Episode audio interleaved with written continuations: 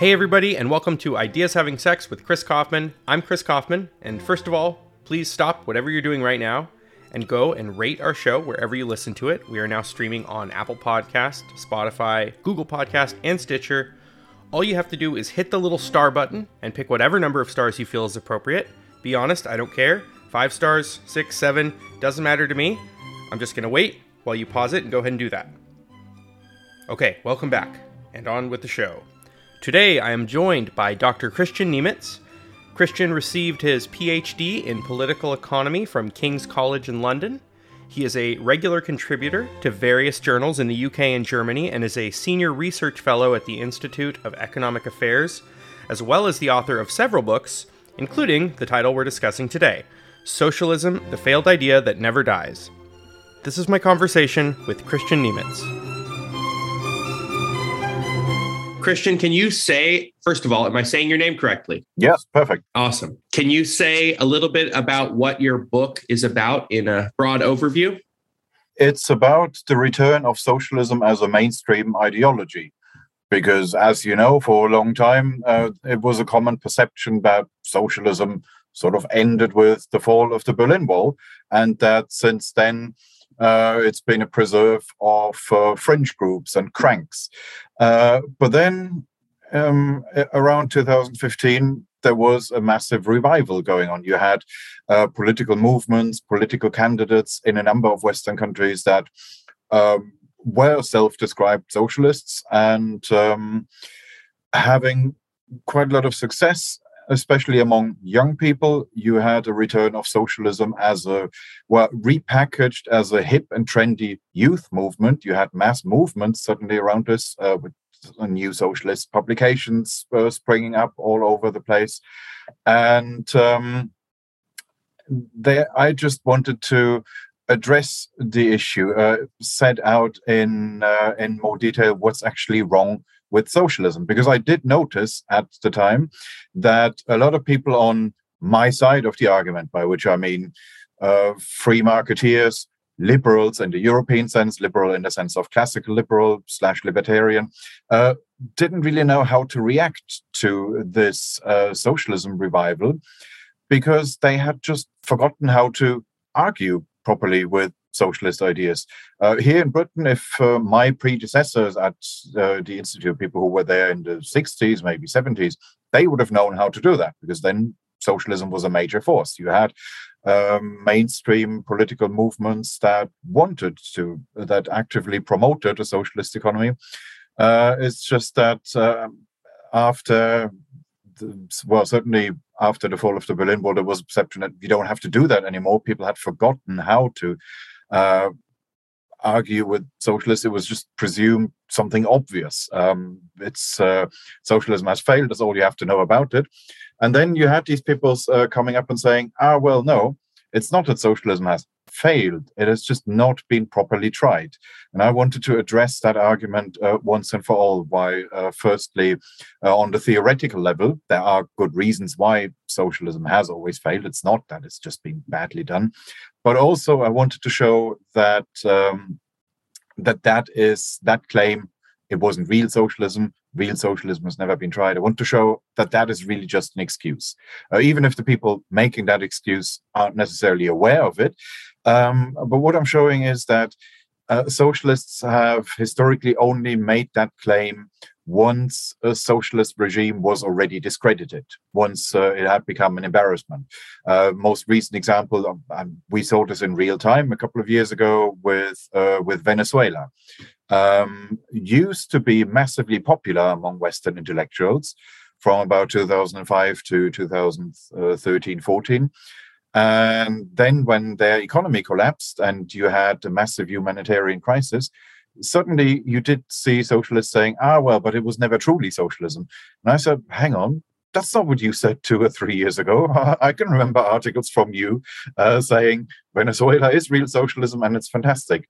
And I just went through several historic examples. I found out that this uh, this Venezuela episode was not the first time that this happened. This happened pretty much with every socialist regime, uh, Soviet Union, Maoist China, um, North Korea, even Albania, Cambodia, under the Khmer Rouge, you name it, everywhere, every time there was a socialist uh, regime somewhere in the world, uh, you had Western intellectuals first praising it to the skies, saying, This is real socialism, this is the real thing, you see, it works. And then in hindsight, when once the regime is uh, discredited, then they suddenly roll back and said, "Oh no, that was never socialism. You just don't understand socialism." You described after the fall of the Berlin Wall that people didn't think they needed to argue against socialism anymore. Yeah. But it seems like from reading your book, it seems like the gap between the fall of the Berlin Wall and and I guess the popularity of Venezuela fits pretty neatly in with the rest of the pattern you describe. I mean, there's always the decline of popularity of some regime and and then maybe some time elapses or maybe we were just in a in a lull there just wasn't any good examples around and for those of us who lived through it we maybe assume because the end of the cold war that we didn't have to live through it but it was from from the perspective of intellectuals, it was just a dearth of examples to be praised. Yes, there was that. There was, uh, of course, the impression that uh, I mean, even though at at around that time. Uh, late 80s uh, most western intellectuals had successfully distanced themselves from eastern bloc socialism uh, but nonetheless, it still had a reputational effect. If you have so many regimes uh, of that persuasion collapsing all at once, yeah, exactly. Then then you can say, "Oh no, my kind of socialism is different." But that just rings a bit hollow. If um, if if there are so many examples of it failing, it would be a bit like let's say you had uh, a drug, some some uh, medicine that causes horrible side effects uh, among thousands of people, and you come up and say, ah, well, but they just um, they just got the dosage wrong, or they just took it in the wrong way. The drug is actually perfectly safe. Well, you can say that a generation later, maybe when nobody uh, actively remembers uh, the, the, the horror stories uh, around that drug. But if it has just happened, uh, if it's still in the news regularly, then uh, that claim will just sound a bit hollow. And that was what what happened in in the 90s. So that there were always people saying um, socialism has just not been properly tried. That it's not, it's not that that ever completely went away it was just in the 90s in the early 2000s it was not part of the mainstream. And even with the during the venezuela wave it was not exactly um, a mass movement. It was still something that was limited to students intellectuals but it's not that you had um, a phenomenon like, let's say, the the wave of popularity uh, uh, in, in, the US, the, the Bernie Sanders movement, or here in Britain, the Corbyn movement. These were really mass movements. This wasn't just um, a socialist reading group at some university. But here we have festivals where people were actively chanting the, the name of the dear leader, uh, proper mass movements, including people who would otherwise not consider themselves maybe very political. And uh, and there you could you can say we were back to the way it was in in the 60s where you had uh, the student uh, protesters of the time where a lot of them just would have described themselves as Marxists of one variety or another. Can you say something about how you are defining socialism in your book? Because this is not this is not like a polemical screed where you're accusing any government with high taxes and a welfare state of being socialist um, just to make that clear. When i first heard was hearing about this book i thought it i thought it might be kind of a polemic. And then I started reading it and I was like, oh, this is a well researched academic book and, and very sober in tone. Um, and you, you know, you distinguish between like Nordic social democracies and socialist countries. Can you say a little bit about that? Yes, uh, that, that's exactly right. I mean, uh, well, first of all, the, the Nordic uh, countries, uh, Sweden, Denmark, Finland, uh, they are clearly capitalist economies uh, the vast, vast majority of companies in those countries are privately owned, um, and the economies are governed by coordinated by market prices. Uh, there is no government planning bureau or anything of that. So they are as capitalist as the United States or Britain. Uh, it's just that they have higher taxes and very generous welfare states.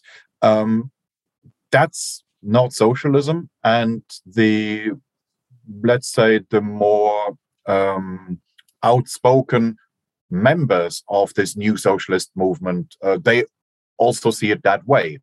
Um, there are the people who the the the members of this millennial socialist movement who write books, um, record podcasts. Some of them say very explicitly, Denmark, Sweden, that's not what we want. They actively distance themselves from that. So um, I'm simply defining socialism in the same way in which the current socialists are defining it. I'm not coming up with uh, some strawman definition. I, I stick to the the classic conventional definition for most of its history. Socialism used to mean uh, collective ownership of the of the means of production, and this idea that somehow social democracies, countries with um, high taxes, generous welfare states, that that's somehow socialist. That's uh, a modern day linguistic confusion. Um, that's something that I only came across when I started writing that book. That I, I did come across people who, when when I asked them, okay, where where is your favorite example of socialism? That somebody would say, well, Sweden or, or Denmark. I thought, what? Uh, it's um, it's it's a relatively new thing. Now, I'm not a social democrat myself. I have my criticism of of uh, of economic models like in Denmark or Sweden. I'm just saying that's not what I what I do in this book. For the purposes of this book, it doesn't matter whether you are a libertarian free marketeer or whether you are a Nordic type social democrat. Um, as long as you are broadly in favor of the market economy, I think you should. Uh, you will probably agree with uh, 99% of that book. Well, I'm hoping at least. I mean, I've yeah. had some some favorable reviews from from social democrats who um, who recognize that quite clearly, who are saying this is not simply an, an attempt to say all lefties are, are bad or all lefties are somehow socialists. I make quite clear uh, if you if you are a Nordic type social democrat, um, I'm not talking about you.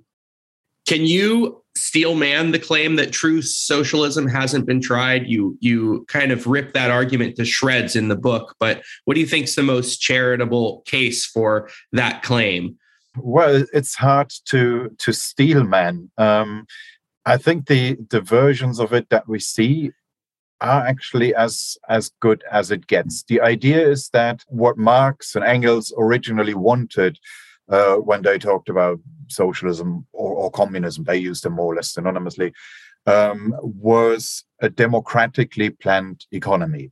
So they did not want a technocratic elite in charge. They did not want a party elite in charge.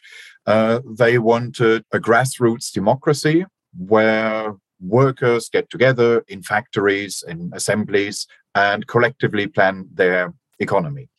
Uh, that was always the idea. But that, of course, never happened. If you look at actual uh, examples of socialist economies, it was never anything like that. It was never democratic. It was either fr- from early on quite dictatorial and technocratic, or at least it descended into that over time. So, Venezuela, uh, uh, uh since I mentioned that example, that was initially a democracy. Chavez was uh, re-elected several times and won uh, referendums as well. So clearly, initially, a perfectly legitimate uh, democratic government. That wasn't the issue. It just descended into uh, authoritarianism over time. And, and not just when- the democratic government, but early. You talk about how early on in Venezuela's experiments with socialism, it sounds like it was a lot of essentially state supported and subsidized workers' cooperatives that eventually Chavez was like, well, these are just capitalist organizations run by workers. This is no good. Yes, yes, um, that's that's the thing. They did try. Uh, Chavez initially distanced himself from all the the, the earlier examples and said. Uh, my kind of socialism will be nothing like what, what you probably imagine. Uh, we're doing socialism of the 21st century. It will be completely different. He called the Soviet Union a perversion of socialism. So, very much like millennial socialists today, like your average Bernie bro or Corbynista uh, would argue today. So that's always been the idea so that socialism means a democratically run economy. It never turned out that way. Socialists, or modern day socialists, millennial socialists conclude from that that it just hasn't been properly tried. That uh, if somebody talks about a democratically run economy and then produces a horrible technocratic dictatorship, um, their conclusion is well, those people cannot have been honest in their intentions. They may have promised one thing, they may have used that democratic rhetoric, but they cannot have um, have meant it really. Whereas I would say, no, most of those people genuinely did mean it uh, when they said we want to uh, create a democratically run economy. It's just that they realized um, once they were in power that that cannot be done, that there is no mechanism. Uh, for if you take a country like like Britain, a population of 65 million people, how are they supposed to run their economy collectively, democratically? How's how's that supposed to work? Nobody has ever come up with a mechanism of uh, of, of, how you could do that. Of course, you you can have a, a parliament um, that's democratically elected, and that parliament, I guess, can then appoint people to a to a socialist planning board or whatever. But so then it would be something that you could describe as democratic but that would then just be like let's say the a central bank uh, nowadays, uh, the Federal Reserve Bank. Nobody would say that the Fed is a democratically run organization. Um, so you can have democratic socialism in, in, that sense that you have a democratically elected government uh, in place and that they appoint um, a, a, planning board or, or state managers uh, or whatever. But that would still be an extremely technocratic solution. And I have yet to see any socialists explain to me how how you can run an economy democratically because we can see already even with the scope that that uh, modern governments have today that in a lot of areas public engagement is just very low. Here in britain we have a, national health service uh, as you know. We could in principle uh, it is possible for people to get involved at the at the local level and have a bit of a say about how that's run but in practice almost nobody does that. And that's that's because well these these are questions that are inherently uh, very technical. Ultimately it's not something that you can do with mass participation. Ultimately this uh, you you will you will end up with experts running those uh, those parts of the economy. It just cannot realistically be done in a democratic way. I think you're touching on it right now, but you talk about how it's not just an accident or perversion of personalities or corruption that these socialist experiments turn quite authoritarian. There's some underlying structural reason for it. What do you think that reason is? Uh, socialist regimes are not just oppressive. What's important to note is that they are all oppressive in similar ways. So it's not randomly. It's not that they say uh, on Mondays you're not allowed to eat potatoes. So it's it's not that they come up with random uh, rules just to make life difficult. Uh, it always happens in in predictable ways. And that is uh, related to um, the nature of a planned economy. When you plan an economy, the planning board, the, the central authority, must have the power to uh, direct the factors of production. And of course, the main factor of production is uh, is labor. So the reason why Stalin um, relocated huge groups of the population that, that he uprooted population groups saying, oh, okay, you have to move over there uh, somewhere in the wilderness. And if loads of you starve in the process, I don't care.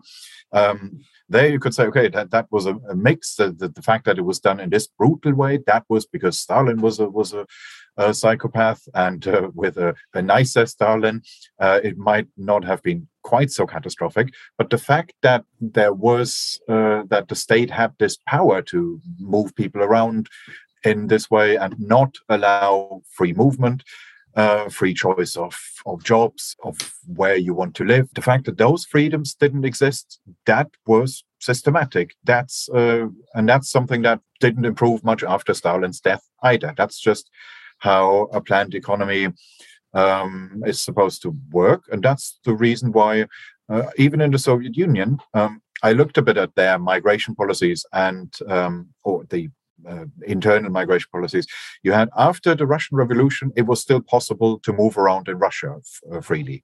So they banned emigration from the country quite early on. But uh, for a couple of years, you were still allowed to move between cities. You could have moved from uh, Leningrad to Moscow.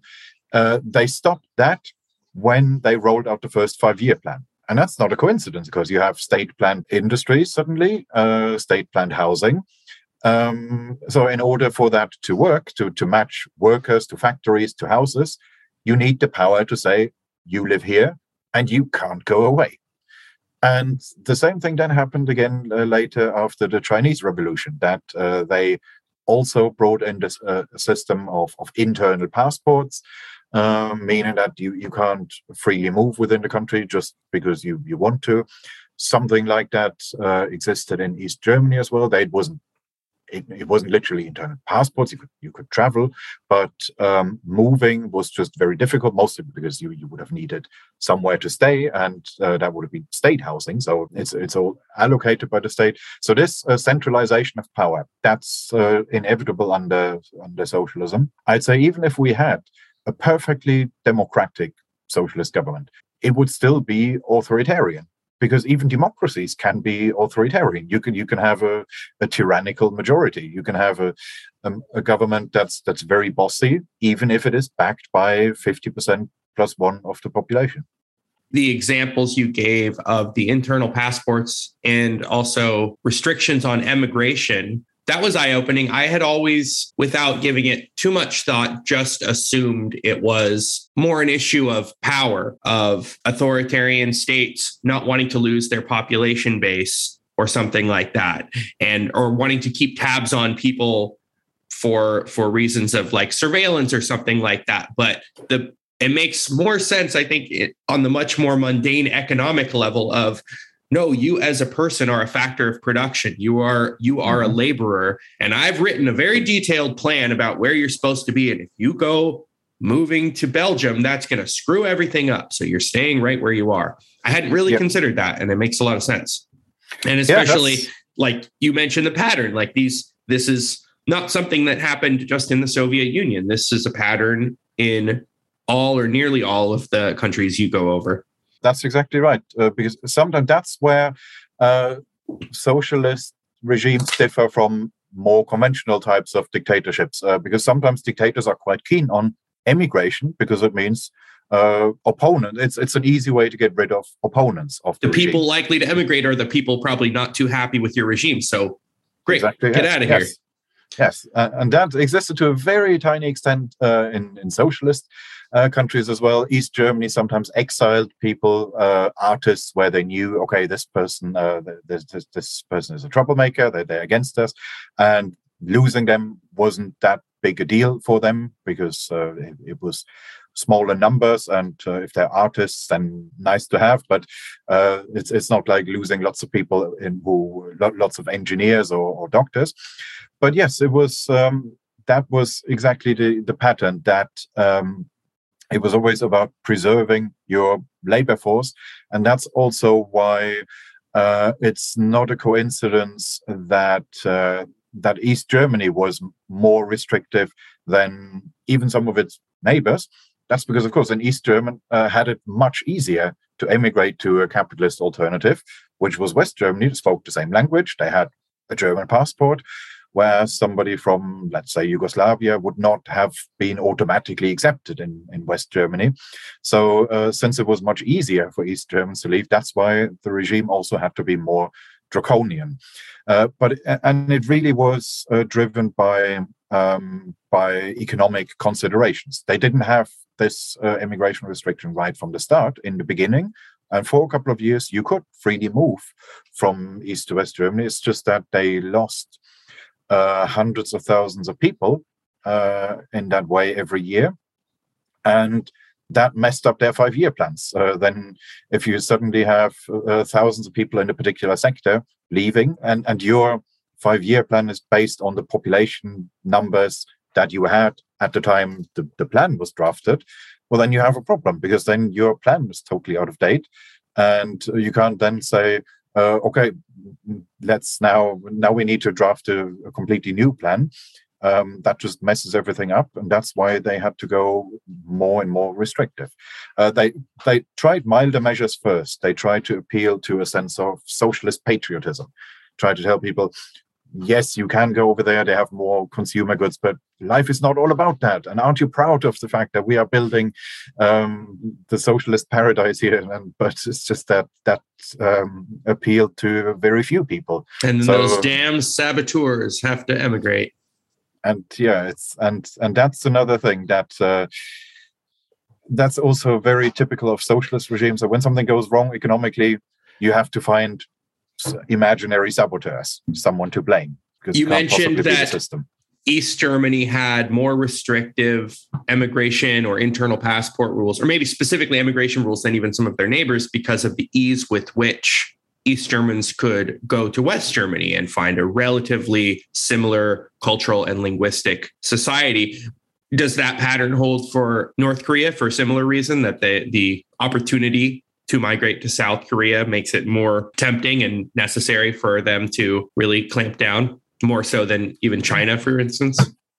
Yes, absolutely. That would be the reason why North Korea is much more restrictive than, say, Cuba. Cuba does well. Okay, they, they even they had a migration ban for most of the time, but they've they have relaxed that quite a bit in recent years. So there you can technically emigrate. It's just and it's it's just that uh, a Cuban um, I don't know the, the exact rules there, but I would imagine that if, if a Cuban uh, migrates to Florida, they would not have an automatic right to uh, to live and work there. Well, and, and there is the language barrier, even though Florida has a, a, a huge Hispanic population. But yeah, you are then in a, in, in a country where where the official language is, is English, and which you might not be fluent in. So there's um, they can therefore afford to be a bit less extreme in their restrictions. Um, North Korea, of course, can't uh, can't do that. And even with the draconian restrictions that they have, uh, lots of people still try to escape. Uh, that's something that we don't know the details uh, about. But if uh, if they ever get a reunification, and those records will be released, um, I'm, I'm, sure quite a lot of uh, horror stories will will emerge then. Nowadays, you could say North and South Korea are also, in cultural terms, uh, further apart than East and West Germany uh, ever were.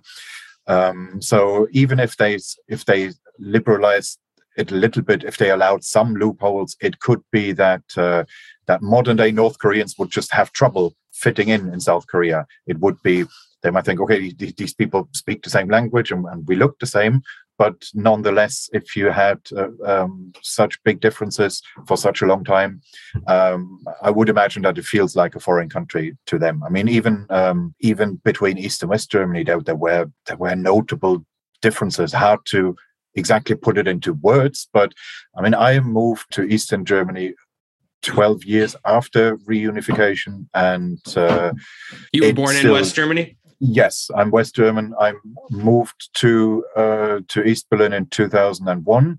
It still felt in in a lot of ways like a, like a different country, but of course not in the sense that that would have prevented migration. So that's why, uh, as soon as they, I mean, just before the fall of the Berlin Wall, a couple of months before, there was the opening of the border fence uh, between Austria and Hungary, and uh, they just opened it briefly. There was a, a festival um, in in the border area, and they had then thousands of East Germans who traveled to Hungary and escaped to Austria in that way. So even though they had uh, the, the the border had been closed for uh, for decades at the time, as soon as they opened it up a little bit, thousands of people escaped. So that just showed you, uh, as soon as you gave, give them the tiniest loophole, they will all run away.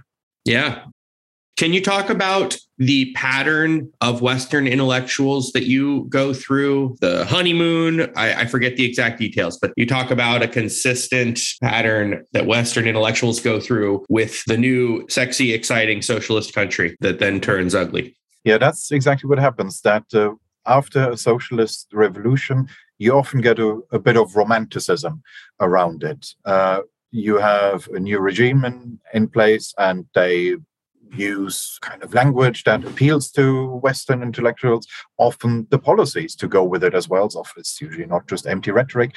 And therefore, socialist regimes are always very popular in their early days. You always get these waves uh, of Western pilgrims who sometimes literal pilgrims who, who actually physically travel there. Sometimes people just romanticize it from afar. Often you have people traveling there and then coming back and saying, This is brilliant. This is the future. Uh, I've seen it. It works. This happened in the Soviet Union in the 30s. There were thousands of Western intellectuals, uh, by, by which I mean academics, uh, writers, artists, people from, from the education sector, media sector, so intellectuals, uh, broadly defined, uh, who who traveled there and who came back uh, saying this is this is brilliant, and who who were full of enthusiasm. And you, you had lots of you can uh, very easily find quotes from fairly prominent figures at the time who were absolutely in awe uh, of uh, who were fawning over Stalinist Russia. Uh, this lasted for about a decade. There was it, it, was even called the Red Decade at the at the time. There was a former what was he exactly? He was some correspondent in Moscow, some um, some American journalist uh, who later then became a, a, a, critic of the Soviet Union, but he he felt that he was ostracized by his fellow intellectuals for that. And uh, I'm guessing that made him an even more of an anti-communist.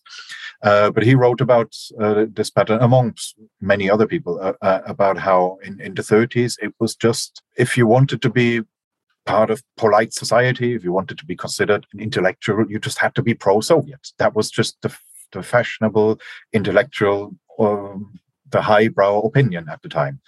And it was only then after the Second World War, when, with the beginning of the Cold War, suddenly the Soviet Union was an enemy, and uh, suddenly it was no longer. Um, if you wanted to promote socialist ideas in the West, uh, it would be a bad idea to hold up the Soviet Union because people would then say, wait, uh, the Soviet Union is, first of all, it's an enemy. And secondly, it became more widely known in the West uh, that, uh, that life in the Soviet Union wasn't pretty, something which in the 30s wasn't universally known or there was plausible deniability still. And then you get backtracking. Then you get um, a period during which intellectuals uh, just fall silent, stop talking about that example.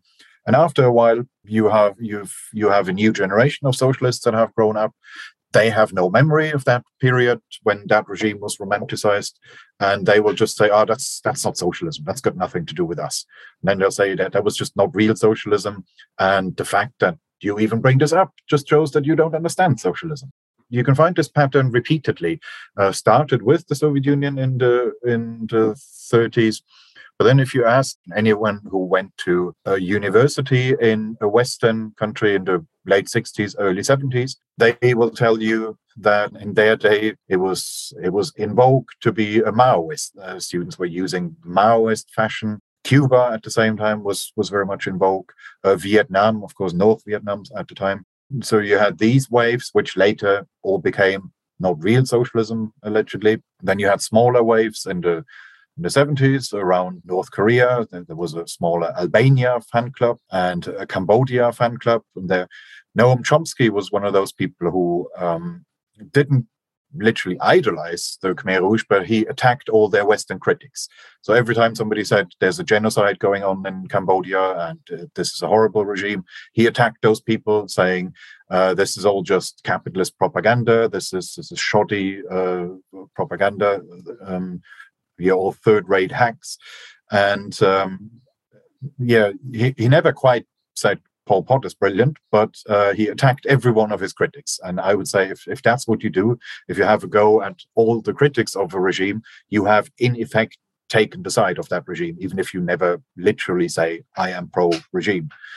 Um, then in the 80s, uh, Nicaragua was the, uh, the, the big showcase uh, of democratic socialism, supposedly.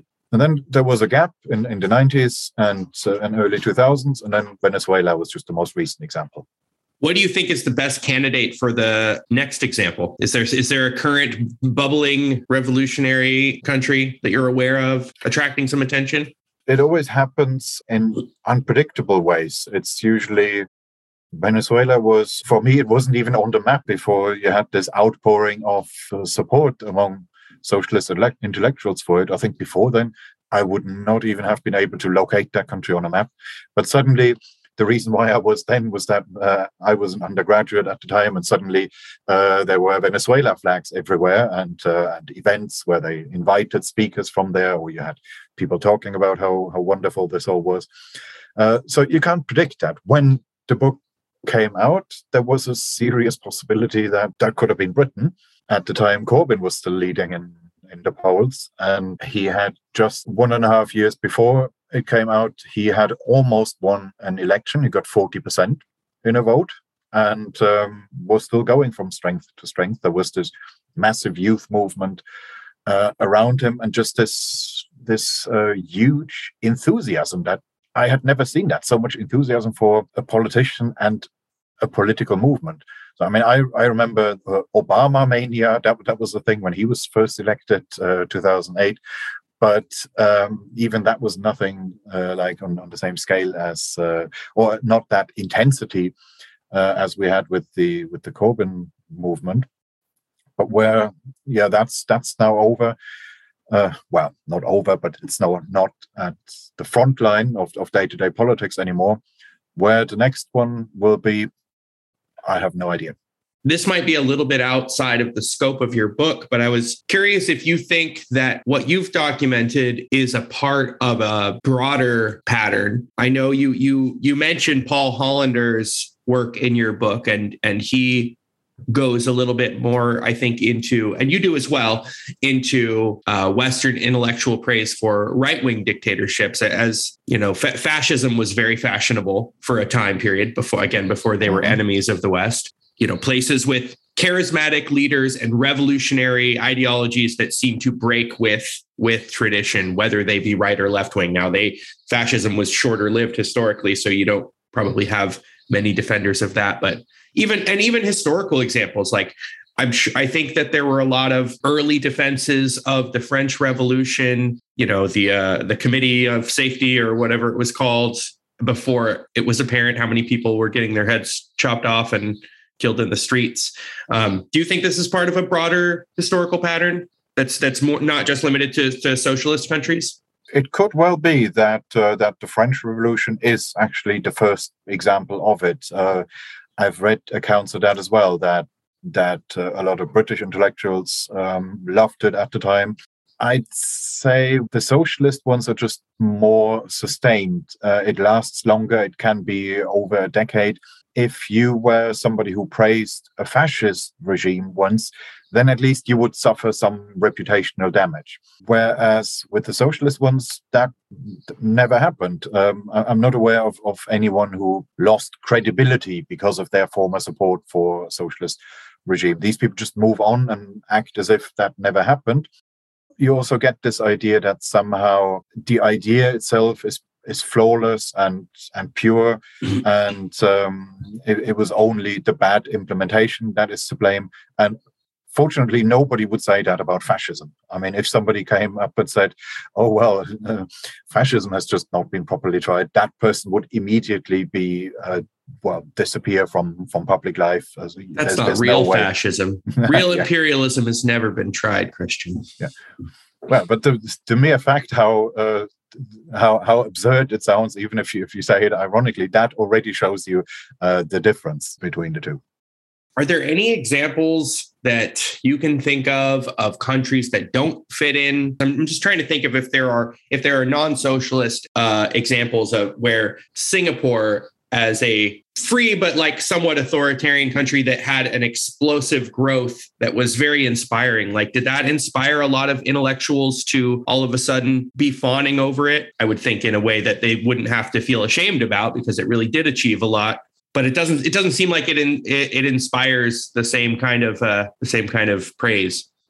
No, it doesn't. You would you would get some economists um, who would be impressed by the growth rates and um, maybe write something about that, look at the causes of that, but that would be quite niche. It's not that you would get mass movements around that, and uh, and you you wouldn't get Singapore fan clubs you would never see, let's say, a, a Singapore solidarity campaign at a university in the way that we absolutely have. Cuba solidarity campaigns they still exist. Uh, Venezuela solidarity campaigns, uh, well, they've gone down a bit in, in, popularity and membership numbers, but they also still exist.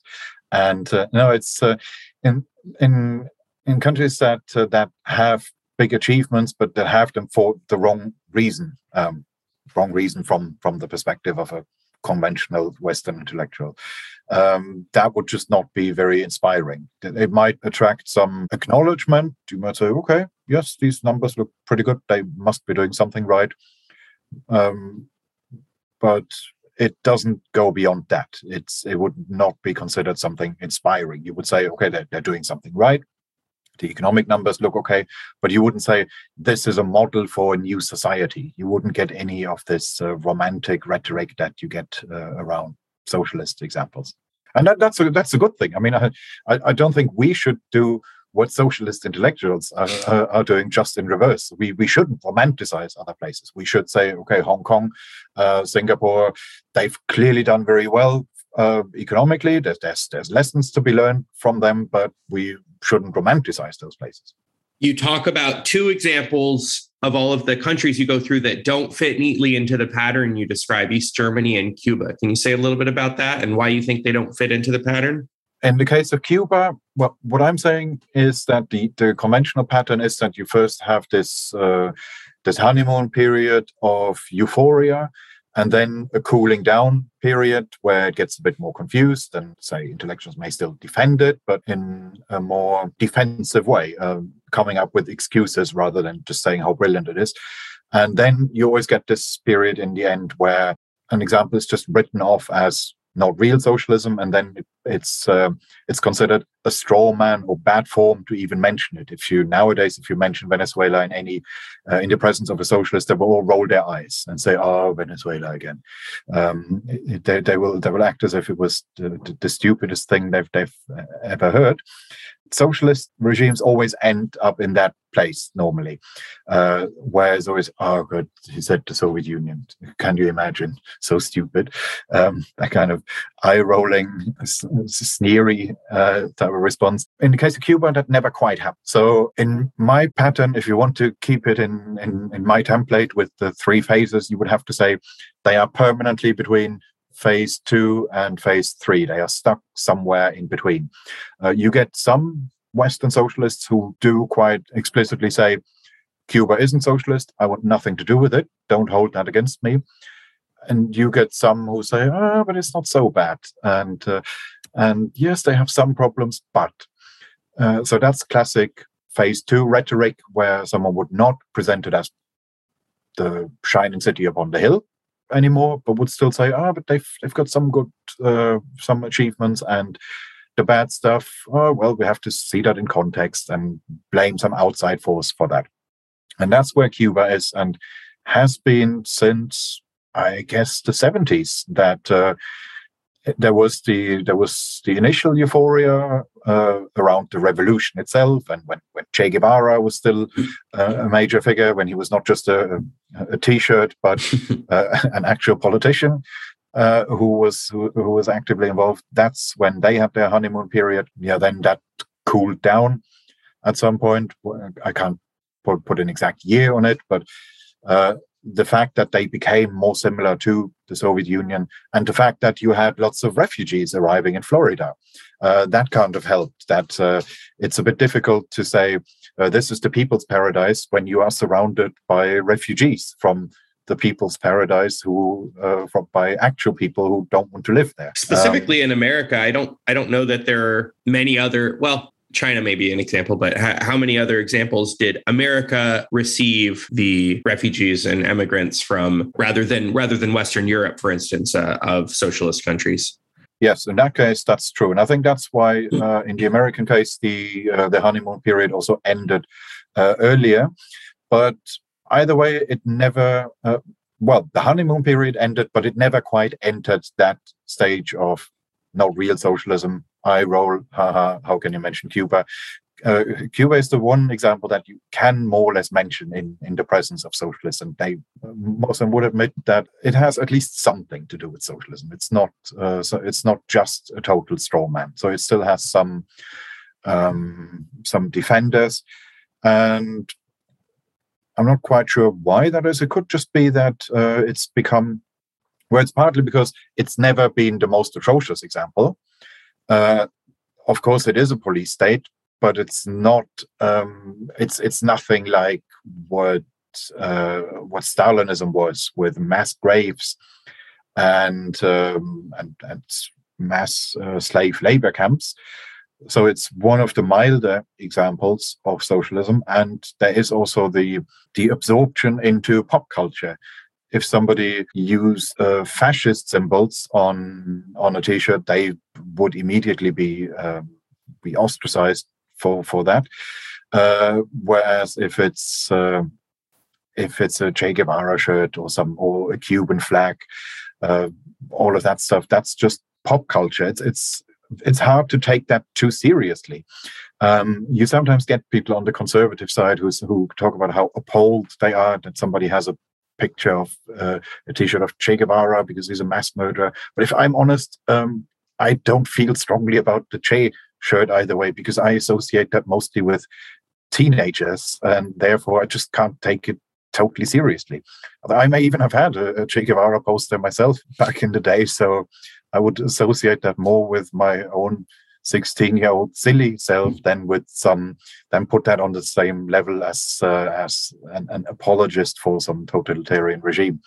So maybe that's why cuba has sort of escaped that a bit and and i don't know how much cuba differs from other socialist states in terms of what feels like the relevant comparison. You talk about you know cuba is often held up against or especially early on against the preceding batista regime rather than the longer lived regime before batista. And and then also the rest of latin america feels like a relevant comparison maybe as there as there are more attractive alternatives that are you know in the public eye cuba will seem it can it can enter phase three or something Yes, that's uh, one of the big differences. That's that's exactly right. That you had for for many other regimes, you just have the comparison.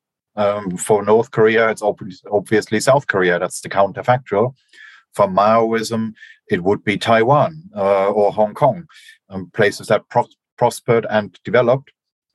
Whereas for Cuba, well, firstly, it's an island state and it's surrounded by a lot of poor countries. So therefore, at least in the 70s 80s when there was still when when cuba was still more popular than than it is now it was not implausible to say uh, well cuba is not obviously worse off than many other uh, countries in that region. Uh, it was there, there were just lots of dictatorships in latin america. There were lots of poor countries.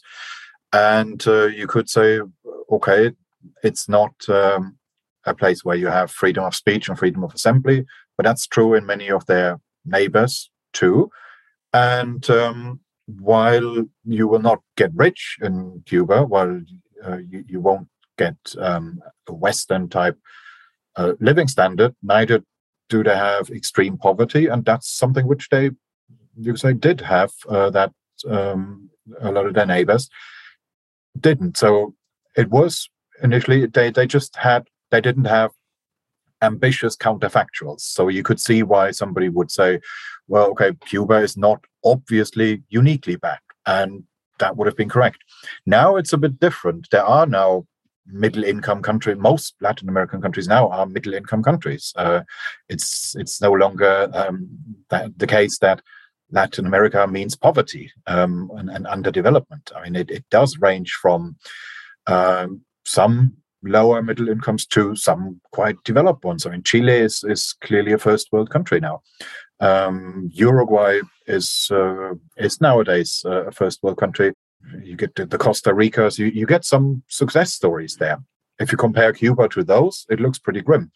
Um, and I'd say that's the more uh, relevant comparison uh, because Cuba was already quite highly developed around the time of the revolution. It's not that they would ever have been like Haiti or Guatemala. Um, that the, the, the issues that those other countries um, have or had until recently with very high child mortality, um, low life expectancy. That was even in the 50s, that was not an issue anymore in, in Cuba. They already had, by the standards of that uh, of that region, they had uh, fairly high life expectancy. That most people could read and write.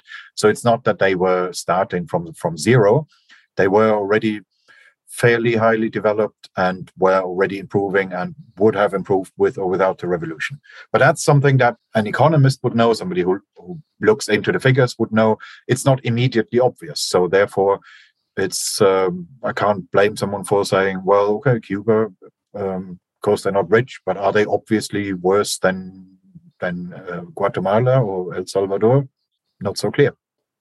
And then East Germany is the other example that doesn't fit the pattern, but in a different way than Cuba.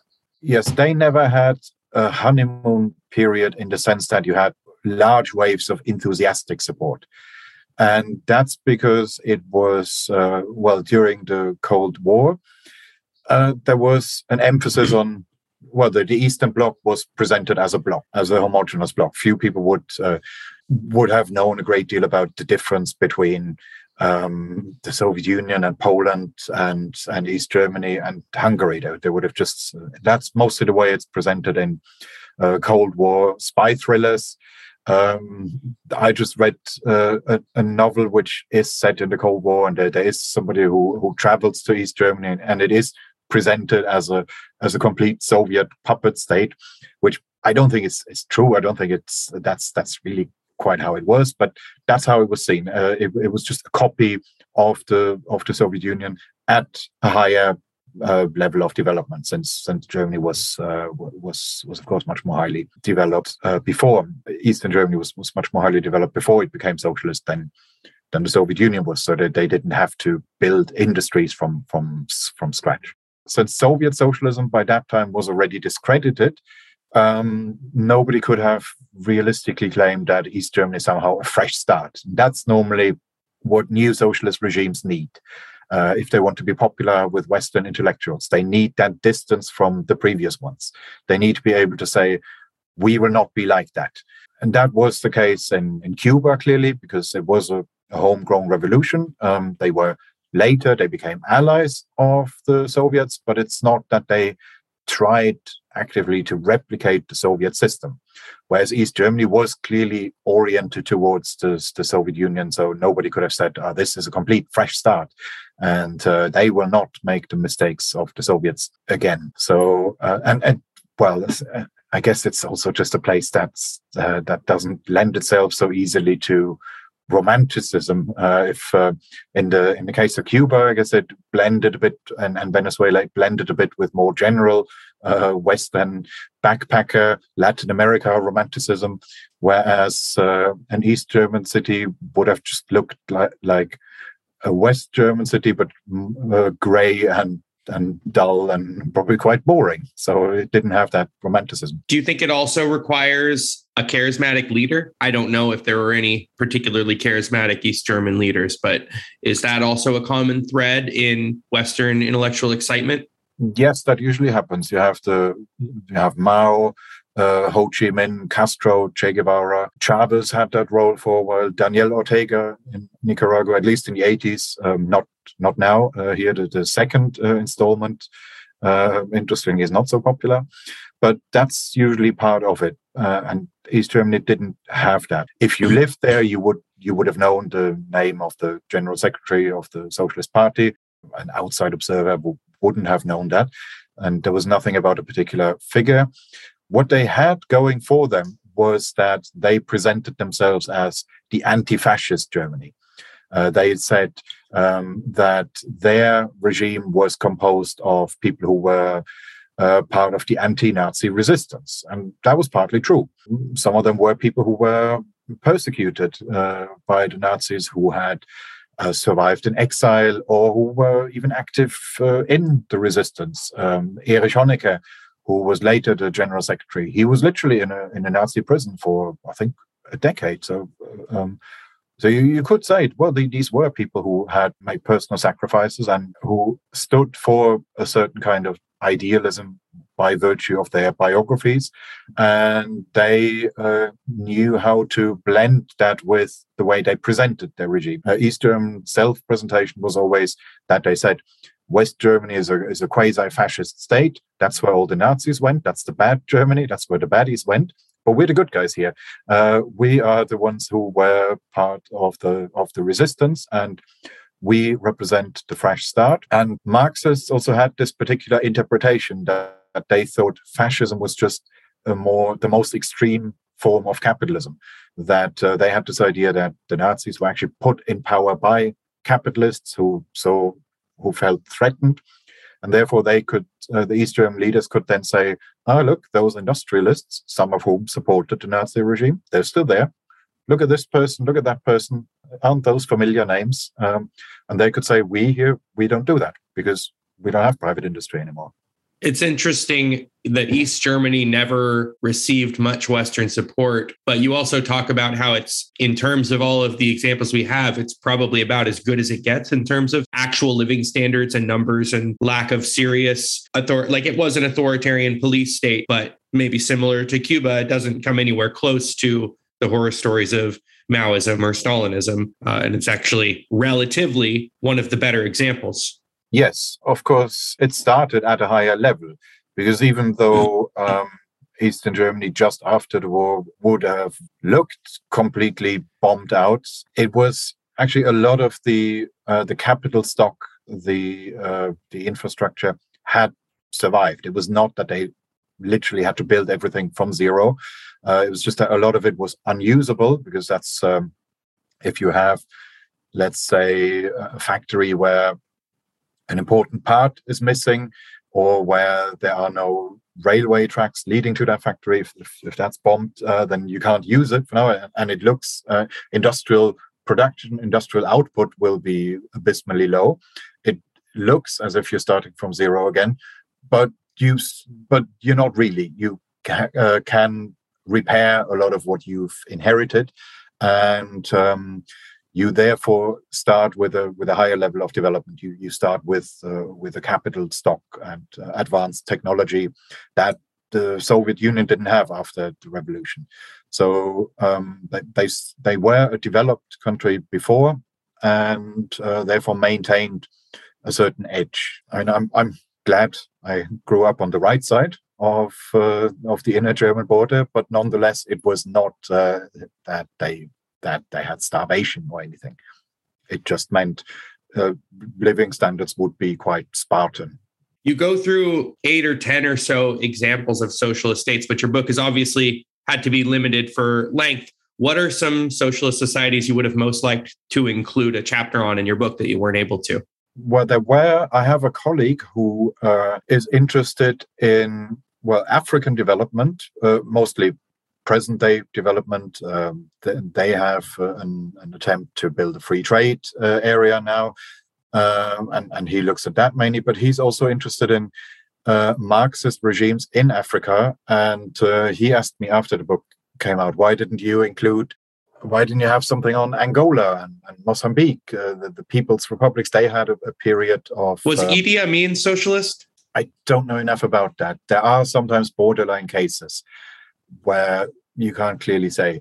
Uh, but he says a lot of those Zimbabwe perhaps would fall into that category that uh, there were African Marxist regimes that did have Western supporters, not on a, on a massive scale, not on, on a scale that, that everyone would know about it, but uh, they were nonetheless there. And um, yeah, when when he mentioned that, I thought that's that's a good point. It's just that uh, those were regimes that that I knew relatively little about, so it would have taken a lot more time to find out. And once you already have about eight examples, uh, adding a ninth or tenth doesn't add that much to the book anymore. There comes a point when the reader says, "Okay, I get the pattern. I believe you. Uh, can you can can you shut up now?" But yeah, if if that weren't an issue, I I could have found a lot more examples. I don't know if you've seen the film The Last King of Scotland. That's why Idi Amin came to mind. It's largely about that the a, a particular Western pilgrim who's very taken with his new revolutionary regime. And I don't recall if it's specifically socialist or just a grassroots people's revolution kind of and his his personal journey to start second guessing what he's seeing and then ultimately to realize this is not so pretty. Yeah, that sounds familiar. That sounds like that could have made a chapter. Can you say a little bit about where people can find you if they want to see what you're up to, follow you on social media or anything like that? Yes, sure. I'm on Twitter, actively battling the commies on a day to day basis. That is at K underscore Niemietz, N I E M I E T Z. And otherwise, I've got plenty of other publications on that's uh, on the website of the Institute of Economic Affairs, uh, iea.org.uk. If you click on on research or, or publications, that will all come up. Some of it on socialism, some on completely different subjects. And are you working on any new projects right now? Any new books or? I've got a paper coming out, which is, um, well, that's a more specifically British topic. That's uh, we often have waves of panic, moral panics around the National Health Service. Um, there are uh, recurring conspiracy theories that uh, there's a secret plan to privatize the NHS. And uh, that, there never was such a plan, but uh, people keep saying that and uh, have been regularly for over 40 years. It just will not go away. So it's it's almost a bit like with socialism that you can find uh, quotes from many years apart that sound very similar. You only have to change a name and, and a date, and uh, it's another idea that just cannot be refuted by experience. Last question: Do you have any books or authors or papers you would recommend that you think are a good complement to your book? That would clearly be. You mentioned the Paul Hollander book. That's my main source for the first three country examples for the Soviet Union, Maoist China, and Cuba. He is my main source there. So he is, well, I think it was first published in 1980. He did this quite quite a while ago. He he documents. In his case, it's all, it's all about what I call the honeymoon phase. He doesn't do the the phases in, in the way I do. He goes uh, he concentrates on the phases when um, when Western intellectuals are fawning over socialist regimes and um, it's called Political Pilgrims. That was both a source that I actively used, but also an inspiration uh, that that showed me. Um, I had some idea of the of this before, but that showed me this this is actually bigger than I realized. There's there's a lot going on there. Kristian, thank you so much for joining me today. It's been a pleasure. My pleasure. Thanks for the invitation. That was Kristian Niemietz, and his book is Socialism The Failed Idea That Never Dies. You can purchase it on Amazon, and you can also find links to that book, as well as other topics discussed in today's episode in the show notes. If you're enjoying what I do here, please subscribe to Ideas Having Sex with Chris Kaufman on Spotify, Apple Podcasts, Google Podcasts, or Stitcher. And please rate and review the show. It's a small thing, but it really helps us grow. So I thank you in advance for doing that. I'm Chris Kaufman. Thanks for listening.